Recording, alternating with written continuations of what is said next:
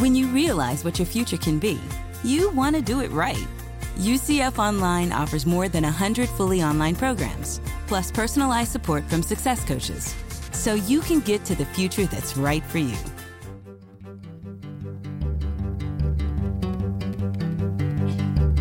From the University of Central Florida's Center for Distributed Learning, I'm Kelvin Thompson. And I am Tom Cavanaugh.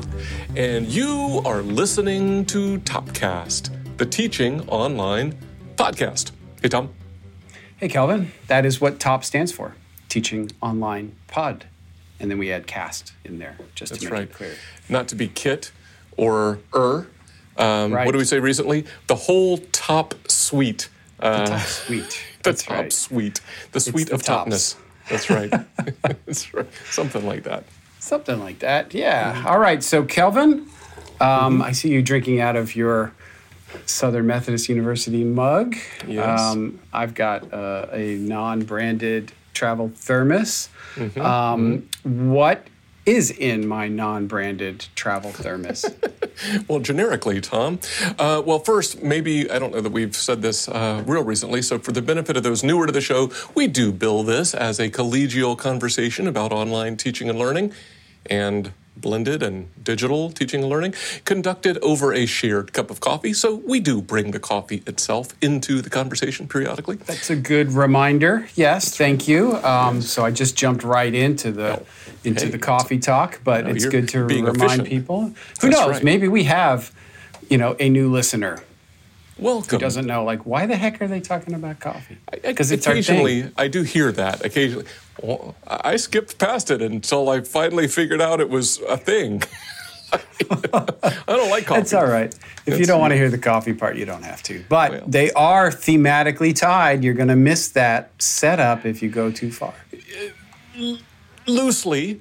Um, Loosely. Some better than thematically, yes. uh, perhaps we'll see how this one. What kind of what you know? What the German judge the judge says about this this performance. So today's coffee, Tom, might at first harken back to our recent episode with UCF colleague Dr. Zhongzhou Chen, because that episode started with a coffee from Brazil, and the That's coffee we're drinking today recent is also from Brazil. Yes, very Yes. recent. But this is a different Brazil. This is a single origin Brazil. I believe uh, in Brazil uh, they might say this uh, like coqueiro. Uh, it's a light roast that came my way via that Coffee of the Month club that I'm part of recently. It's interesting to note that coffee. I don't know if we've talked about this per se, but coffee is a big business in Brazil. It goes back a long time, uh, with a lot of the coffee going to mass processing. I saw one website that referred to that as blendering. Okay, mass processing. And so much of the coffee growing area is relatively flat in Brazil, unlike a lot of places where it's very mountainous and hilly. So a lot of the coffee harvesting and processing is done by machines. But a while back, uh, as I understand it, some enterprising leaders in the coffee growing community decided to pursue exporting higher end coffees, specialty coffees, and some of them also focused on employing, you know, actual humans, you know, skilled uh, humans to carry out the harvesting and processing rather than relying on automated machinery. So, how's the coffee? And could you find a connection to today's topic? I think so. Uh, I learned so much about coffee every other week with you, Kelvin. Uh, you, you do all this research. It's much appreciated. And I, I like the coffee, actually. I like it a lot. It's good. And, um, and I do think I get the connection mm-hmm. um, mm-hmm. because you, you kind of punched the actual mm-hmm. humans that are doing the work here. And just by coincidence, we are talking about humans today. and and how to best treat and retain humans in our Yes. organization as right. opposed to the robots that that we work with. That's right.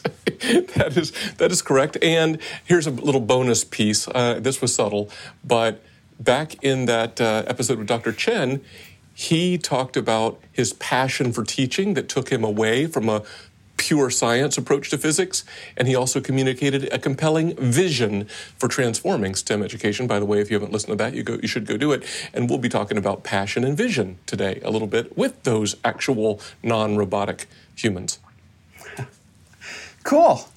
Well, that is what we're talking about today. Thank you for that context. Um, Uh, like so many of you listening, uh, we here uh, have been dealing with the great resignation, or uh, in, in some ways called the great reshuffling, because if somebody's quitting, in most cases, they're going somewhere else. Mm-hmm, mm-hmm, mm-hmm. Um, you know, I've, I've had a conversation with my colleague, uh, Jocelyn Widmer at Texas A&M, and it's one of her faculty colleagues that came up with the term, the Great Resignation. So Is that right? we've had some, oh, yeah. Cool. So we've had some some interesting conversations about, you know, just the challenges that we've been facing and and uh, and how we're how we're trying to move forward so do you, do you mind if I if I open with some statistics to kind of just set the stage a little bit? Dazzle us with your math, Tom. Yeah, math. Yeah. Um, so I think I think these numbers are all pre-pandemic numbers. Mm-hmm. Mm-hmm. So I don't know if anything's been updated since then, but um, you you may have heard some of these in the past. But uh, I'll start with some Gallup figures. So uh, according to Gallup, within the United States, 17.2% of all U.S. workers are actively disengaged. Mm-hmm. Actively disengaged, 17.2%. And I, am going to hypothesize that now, mm-hmm. as we're sort of coming out of the pandemic and after the stresses of the last two years and everybody having their lives disrupted and sort of reevaluating what do I really want to do and mm-hmm. all of that, maybe that number's higher. 17.2 is pretty high but maybe it's maybe it's even higher at least temporarily as people kind of reevaluate. And so, what's the cost of disengagement? A lot. So, um, according to Gallup, again, for every ten thousand dollars in salary, it costs an organization $3,400 for those disengaged. So basically, 34% hmm. of the salary it costs the organization um, for people who are disengaged actively disengaged. And, and that you know that manifests in absenteeism, lower productivity, what they call shrinkage. Shrinkage is meaning like you walk out the door with the box of post-it notes, and you know you, sh- you shouldn't do that, right? See, I'm old school. I, I we call that theft. yeah, I know. Yeah. Well, there's a fancy euphemism called shrinkage, but yes, it's the same thing. So, 34% yeah, that's, 34%. That's so think about it. Say you've got a staff member who is, um, you know, $100,000 salary and benefits kind of person. That's $34,000 a year and, that it's it's costing you uh, or the mm-hmm. equivalent. Mm-hmm. So, um, so that's actively disengaged people who are here that are that are you know somebody we, a population we should be thinking about. But now with this great reshuffling, great resignation, um, the cost to replace people.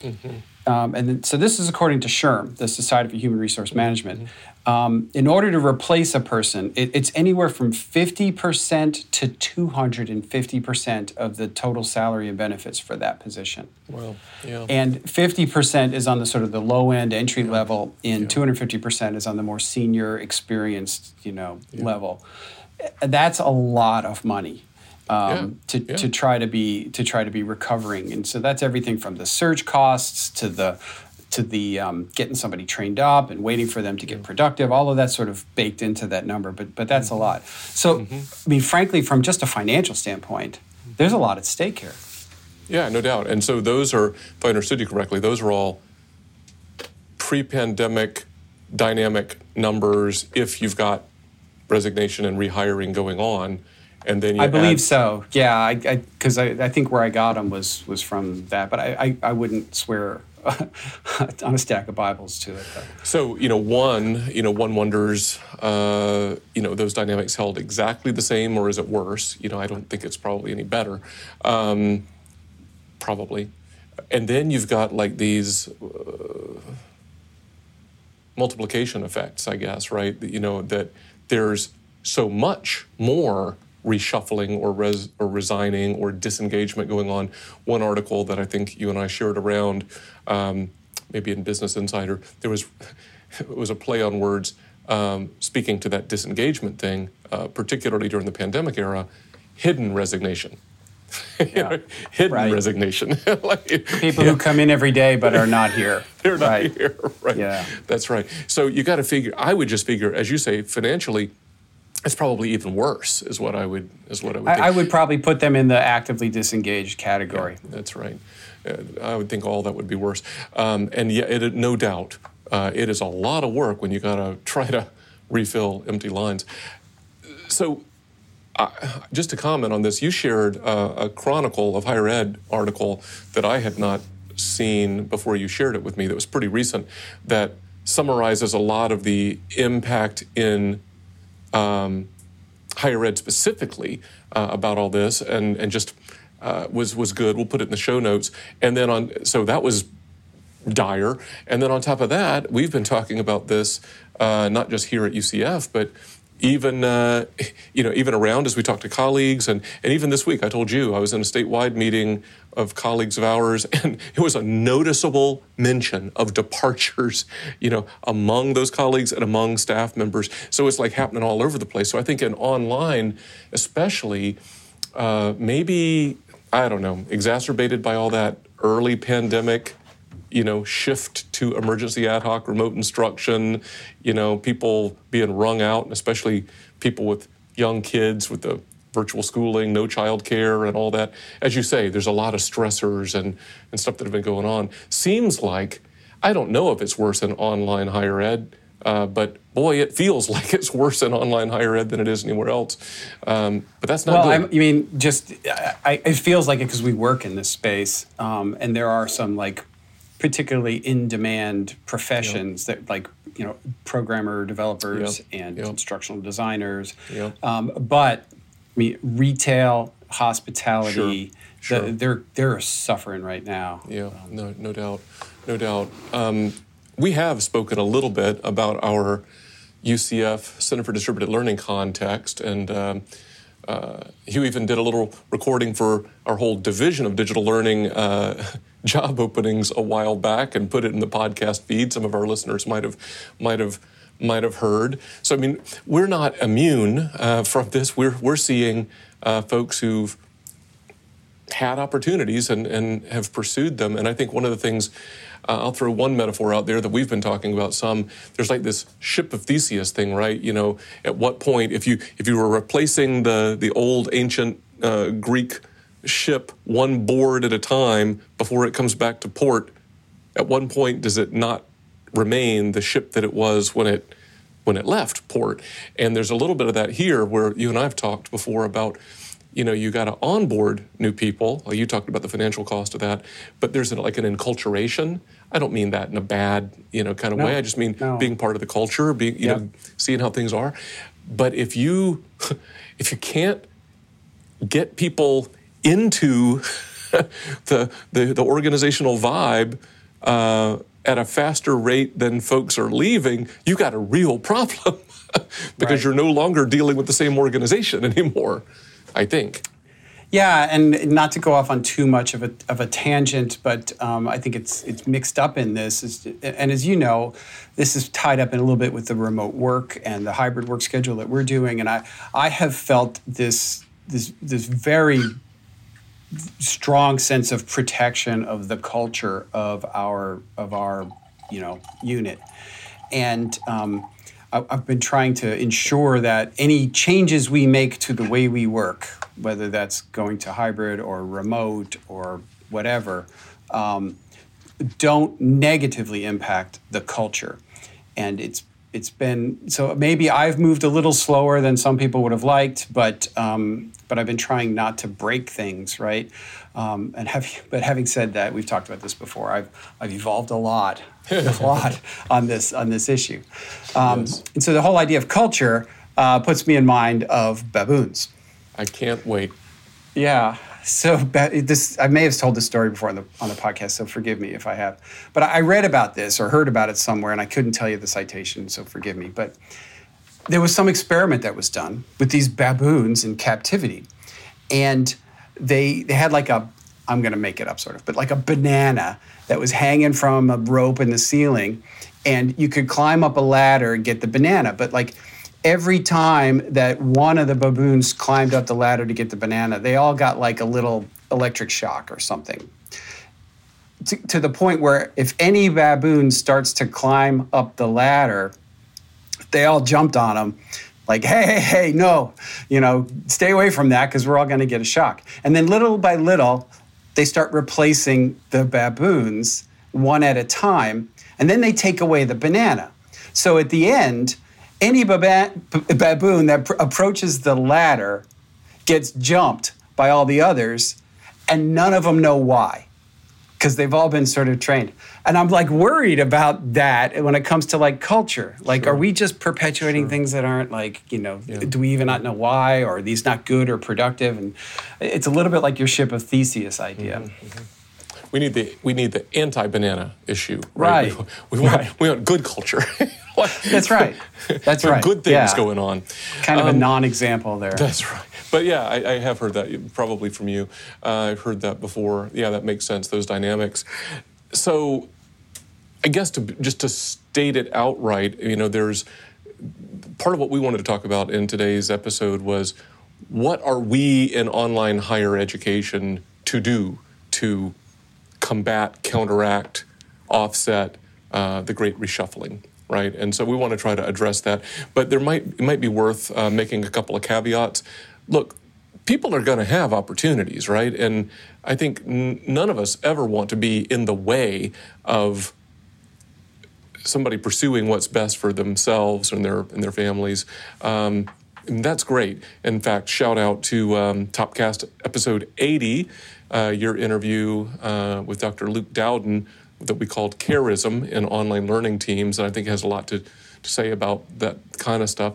And also, you've touched on it already, but remote work is a 100% remote work is a current factor for some people. It's a real it's a real um, attractor, and uh, in much of higher ed, that is not a competitive option. And uh, there's certainly a lot of corporate sector earning potential available right now for some people in some of our positions, and in much of higher ed um, competing with the corporate sector salaries isn't an option uh, right. either, right? So those are those are things that we're not going to do so much about, but there are things that we can do, right? And um, I think what you and I have been talking about is is we can do the best that we can to provide a positive and meaningful work environment with the potential to transform individual lives and society, and that ain't nothing. Right. Yeah, I, have been trying to hit that that uh, remind people of that uh, as as we um, as we kind of work on our culture and sort of a relaunch of our of our division a little bit. And as you said, I anybody who's improving their station or or moving on to a better opportunity, God bless them. You know, good for us that we helped them get there and gave Absolutely. them whatever skills and experiences yeah. or whatever. What I don't want to hear is, I'm leaving because I don't like it here or because mm-hmm. there's some problem here. Mm-hmm. That's something that we need to be addressed. And to your point, I, I think one thing that, that higher ed can offer is a, a genuine sense of mission that mm-hmm. is truly making a difference for people. Uh, it's one reason why I've, I've liked working in higher ed. Uh, I had a previous career in the corporate space where I, I spent a lot of time trying to teach pharmaceutical sales reps how to get past the receptionist, you know, and, and, there's, that's okay for a while. Um, but I, I sure feel like I'm making a difference in people's mm-hmm. lives right now, lifting them, out, you know, kind of out of poverty.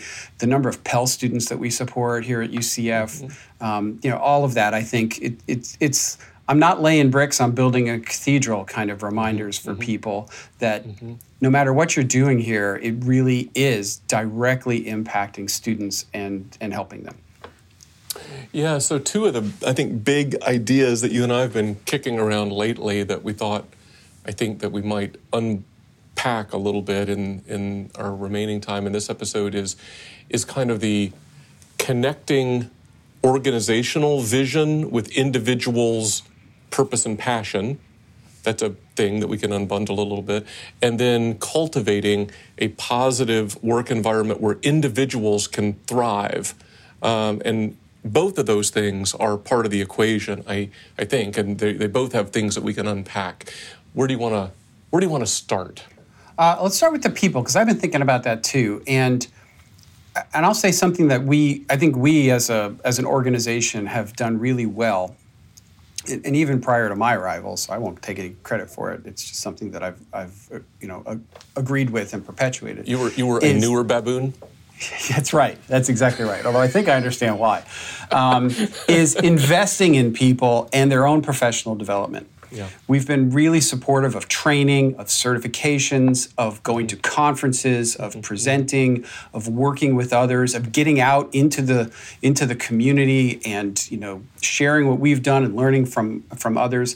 And, it, and it's even to the point where like we've gotten people certifications and things, and they've moved on because they're now certified in that thing. But we knew that was a risk when we when we paid for that person's certification and I, I would do it again because we have to invest in, in our people and i think that's an, a that's that's a demonstration of an organization that cares about you and your success Yeah, I think yeah, again um, another plug for that Topcast episode 80, the Luke Dowden interview. Um, he he speaks eloquently about that, right? Yeah. The the hiring, the retention, and just kind of how you treat people. And he had a couple of anecdotes that were along the lines of what you said. That you know it's okay. I'm investing in the person whether they stay or or not, right? And that I like to think pays off. And maybe maybe that's because. Um, I think the more that leaders, especially all of us, but uh, leaders especially, model trust of and loyalty to individuals, the more,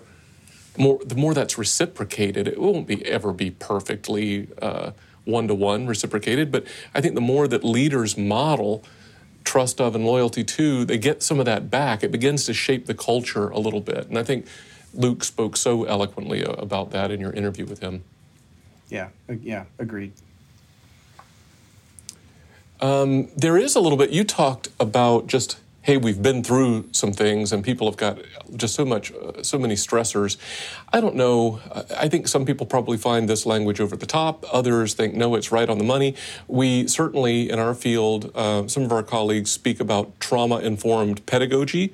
Uh, i wonder if we might talk about trauma informed leadership right? It's like okay how do you lead when there's a an awareness that there is maybe more burnout going on than there has been uh, pre-pandemic and and more widespread overwhelm and anxiety the the actions that you take you know say something about the the culture and uh, and the the kind of place you're going to be and the way that people are going to be um, treated would you agree with that I would, and I'll just be a little vulnerable here. I've had to change my own style a little bit. Maybe not as much as people would have liked, but I tend to be a real, hey, rub some dirt on it, let's go, kind of a guy. Um, and that doesn't work with people, right? With a lot Yeah. of people. Yeah. Uh, and, and and that that's not bad, right? That's just what people need. And so I've had to take a step back and, and be a little more intentional, a little more deliberate about making sure that, you know, especially as we talk to the leadership teams that report to us, hey, check in with your people, make sure they're okay. Make sure they know the number of the employee assistance program. Yeah. Make sure they're taking time off, right? Yeah, Make right. sure that they're not working nights and weekends uh, unless we absolutely have to ask them Mm-hmm. to. But I, you know, I kind of want to know if we're asking people to do that Right. because we're not. I don't want to abuse people. Um, one of the things that was in that Chronicle article, now this was very much from a, uh student affairs Yes. kind of perspective, and is also uh, from the uh, perspective of somebody who's left higher ed somewhat unhappily. So there was there's definitely some disgruntledness in there, but there's some interesting points that are made, and- Yeah, and one of them has to do with this idea of sort of like mission gaslighting. So as we talk about um, you know, hey, you can have an impact and you can, you know, help students we try i'd never i don't think i've ever done this but um, we wouldn't want to use that as an excuse for not compensating or treating people Right. it's like That's right. well you know you can't expect a lot of money because you're you're helping the world right it's like Mm-hmm. well okay if, if i want to do that i'd go work for a charity Um, and and you know that's why you go to work for a, a, charity where you don't expect necessarily to make a lot of money, but it's because something you really really care about. I, I don't I'm not implying that that's that there's some trade-off there. What I'm saying is that to help the people who are actively disengaged engage is to appeal to their sense of mission but still pay them right and treat them yes. right and all that's of the right. other things, right? right. These are not mutually exclusive. No, that, that's right. And you did mention something there quickly that uh, we've been trying to attend to uh, internally for a while. We we've had we have uh, identified some compensation lags in. Um, different pockets of our organization have been, and been trying to attend to those. It was you know, arguably somewhat resulting from some incomplete actions institution wide, and we're trying to step in. But you know that kind of stuff when when there are additional stressors, and then an individual feels like they're out of step, uh, title or salary or whatever, that does not help. True. Yeah, and and um, yeah, we've been we've been really intentional about that too, uh, and yeah. and I don't think we're done. I think we're going to continue no, to look right. at that.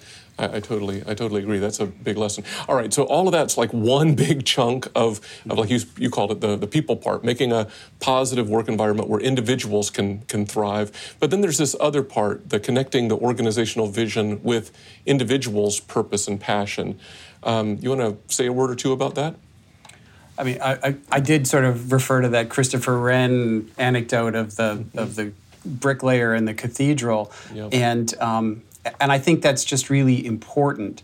Um, some of the things I know that you and I both do in the kinds of meetings that we have is is try to concretize that for the yep. staff right. so that we'll stand up a panel of students mm-hmm. who can talk directly to our team. Or like I remember we we we piped in a, a, deployed student at an all mm-hmm. hands mm-hmm. meeting one time, mm-hmm. and, mm-hmm. and she talked about you know how important it was for online learning given her circumstances in the military. Or we've had a, you know students who needed accommodations, or we've brought in somebody from athletics who talks about how you know given the travel schedules and the mm-hmm. and all of the demands on student athletes, how online learning has been able to help them eh, let's let's remind people of, of who we're helping. Yeah. So if, if you are spending your day processing purchase requests or right. making graphics or whatever it may be, you, you can feel isolated from the mission. Mm-hmm. Mm-hmm. And mm-hmm. I think periodically reminding people of the mission and, and their important role in achieving it is, um, is something that we need to do every once in a while. Yeah, I think that's good, and uh, and so that's very much like the, how the individual themselves sees their work and how they frame it. Uh, there's a good book. Um, I don't know if you know this book. I, have been in love with StoryCorps, um, uh, which I think has like some kind of a connection to NPR for a long time. And the founder of StoryCorps, uh, Dave Isay, has a has a book that was based on uh, a subset of, of stories uh, from StoryCorps that is all about. Um, the book's called Callings, and it's all about people who have found uh, great fulfillment in their work. I mean, and, and it's all over the place. It's uh, the, this. There was a you know, we're in Florida, up in Jacksonville, Florida. There was somebody who like was the like the drawbridge operator, and one of the you know was was one of the featured people. And and you talked about the Christopher Wren Cathedral thing. There was a um, uh, like a second generation bricklayer, and she talked about you know what you know how what that meant to her. So that kind of just even getting in touch with that, I think is is helpful. Um, you know, talk about you know those kinds of people. But there's also a leaderly aspect of maybe what we might call vision casting as well, right? There's the there's the individual's vision, but then there's the kind of I, I guess we could call that like an invitation in to connect one's personal purpose and passion and vision framing with the organization. You want to comment any about how to do that well? Yeah, well, I mean, I'm a work in progress, right? It's it's aren't we all? yeah, it, it's something that that we are trying to do, uh, and I I have been advised by some uh, that I respect that look. You know, one of one of your jobs, maybe arguably the most important job as a, as a leader, is to set the vision for the organization. And then there's you know the aspect of okay, let's get the resources and the right people, and then get out of their way so they can do their best work. Kind of aspect to achieving that vision, but the the most important thing is to set the vision. Um, uh, Stephen Covey has talked about some of that, where you you may be hacking your way through the jungle and you're making all kinds of great progress when all of a sudden you realize you're in the wrong jungle. And everybody behind you is like, no, we can't stop. We're making great progress. It's like, but we are going the wrong way. So that's really important to kind of set your your target, what you're what you're aspiring towards. And, and for me in higher ed, that is just so abundantly clear that that it's about this this you know impacting students and, and it might vary from institution to institution you know UCF's mission is going to be very different from a community college's mission, right. from you know from Princeton's mission. Mm-hmm. They're all different, but they're all about impacting students. Mm-hmm. And I, I might add, historically, one of the things I'm particularly proud of in online higher education is that generally is a subset of students who have adult life responsibilities. Uh, so it's an access uh, mission, right? It's it's expanding access to folks who wouldn't easily be able to pursue a high quality higher education, and I'm extremely proud to be associated with yeah. that every day. Yeah. Well, as somebody who earned two degrees as an adult with a family working full time, uh, those are my peeps. I feel a particular yeah. affinity to that part of our mission. Yeah, for sure. Um, we talked a little bit about passion and purpose. Those are related but different. Uh, like I know for me, I, I shared this with you a while ago because I was curious what you thought as a former, I don't know, part of the part of the entertainment complex of, of uh-huh. America, right? Um, there was this Business Insider article about the lack of the so-called reshuffling in Hollywood's entertainment industry, and I think some of the some of the argument there was, well, those are some people who are particularly passionate about their work, and most of them work remotely, except when they're on set. and, it was like, yeah, they don't really see a whole lot. And, and, I thought that was interesting. I know we talked about that a little bit. Um, any comments about either the entertainment industry or the, the whole passion thing? Um, yeah, I've got. We could do a whole other podcast probably about about that. But um, so the entertainment industry, it, it's just a it's it's a very uh, there are few doors in, into that industry. So kind of once you're in, um, it I could see not wanting to kind of give up your spot, um, especially if you've if you've worked. That's another industry that abuses entry level people. If I, I, I shouldn't mm. say another. I, mm-hmm. not, I don't think higher ed abuses entry level people. Having worked in the entertainment industry in television and film, that industry abuses entry level mm-hmm. people um, I was abused in that in that industry. Um, you get paid nothing, you work unbelievable hours, and it's all because oh yeah, but if this is what you got to do if you want to mm. get you know to this level, and everybody pays their dues and it's expected, and they just abuse you. So I can kind of see once you've gotten through that and you're in and you're working, you don't want to give it up.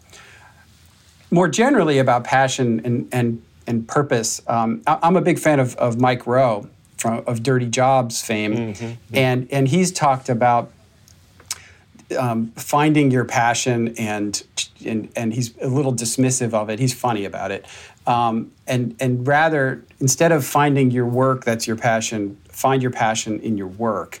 Because um, yep. he said, you know, he's he he's made many years of seasons of dirty jobs with people who had the most awful jobs yeah. that they had to do. I won't even describe them. If you've yeah. seen the show, you know what I'm talking about. Yeah. And he said these are some of the happiest people who love their work, who feel like they're doing, you know, the Lord's work, doing great stuff, you know, jobs that have to be done. There's dignity in all work. Mm-hmm. Um, but but they're they're very happy because they've been able to, you know, find the the reason why that's important.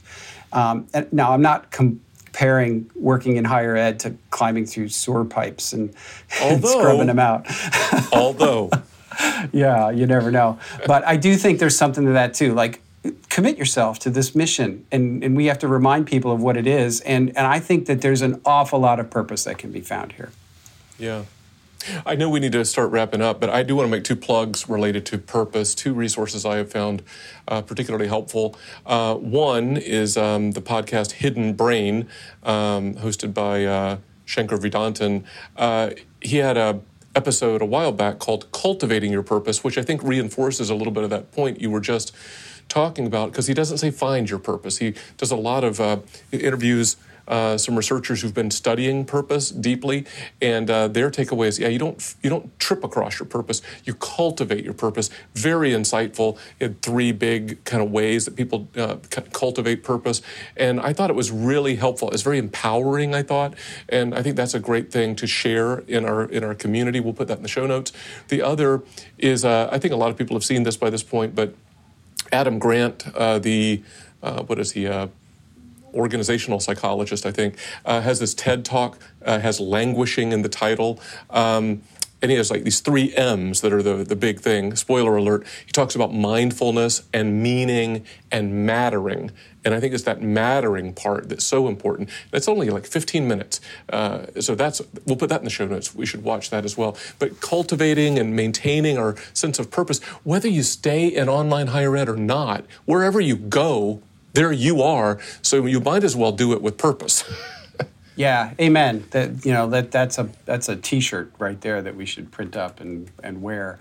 Uh, and yeah, I'm gonna I'm gonna echo the Adam Grant TED talk. I thought that was great, uh, especially as this, this, sort of ennui in the zeitgeist out there. I'll use a lot of French. Yeah, those are all fancy. yeah, um, about about this sort of feeling that people are having of just you know dissatisfaction, or you know, is this what it's all about, or you know, whatever.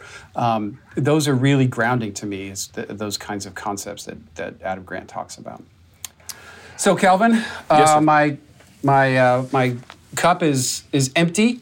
Yep. And um, and I'm looking at the clock. So what do you think? I try to wrap it up with Please the do. bottom line here. Yes. All right. So uh, I think you'll agree we are likely to see more colleagues depart mm. their current online higher education roles. Maybe you know before before all the dust settles here. However, by combining new flexible work arrangements, understanding mm-hmm. of personal circumstances, and, mm-hmm. and, helping team members align their personal sense of purpose, passion, and vision with the best aspirations of our field, we can make our teams places where people want to thrive. Yes, yes. Let's go do that. Let's do that. Yes. Well, thank you for the Brazilian coffee. Uh huh. You're quite welcome. So, until next time, for Topcast, I'm Kelvin. And I'm Tom. See ya.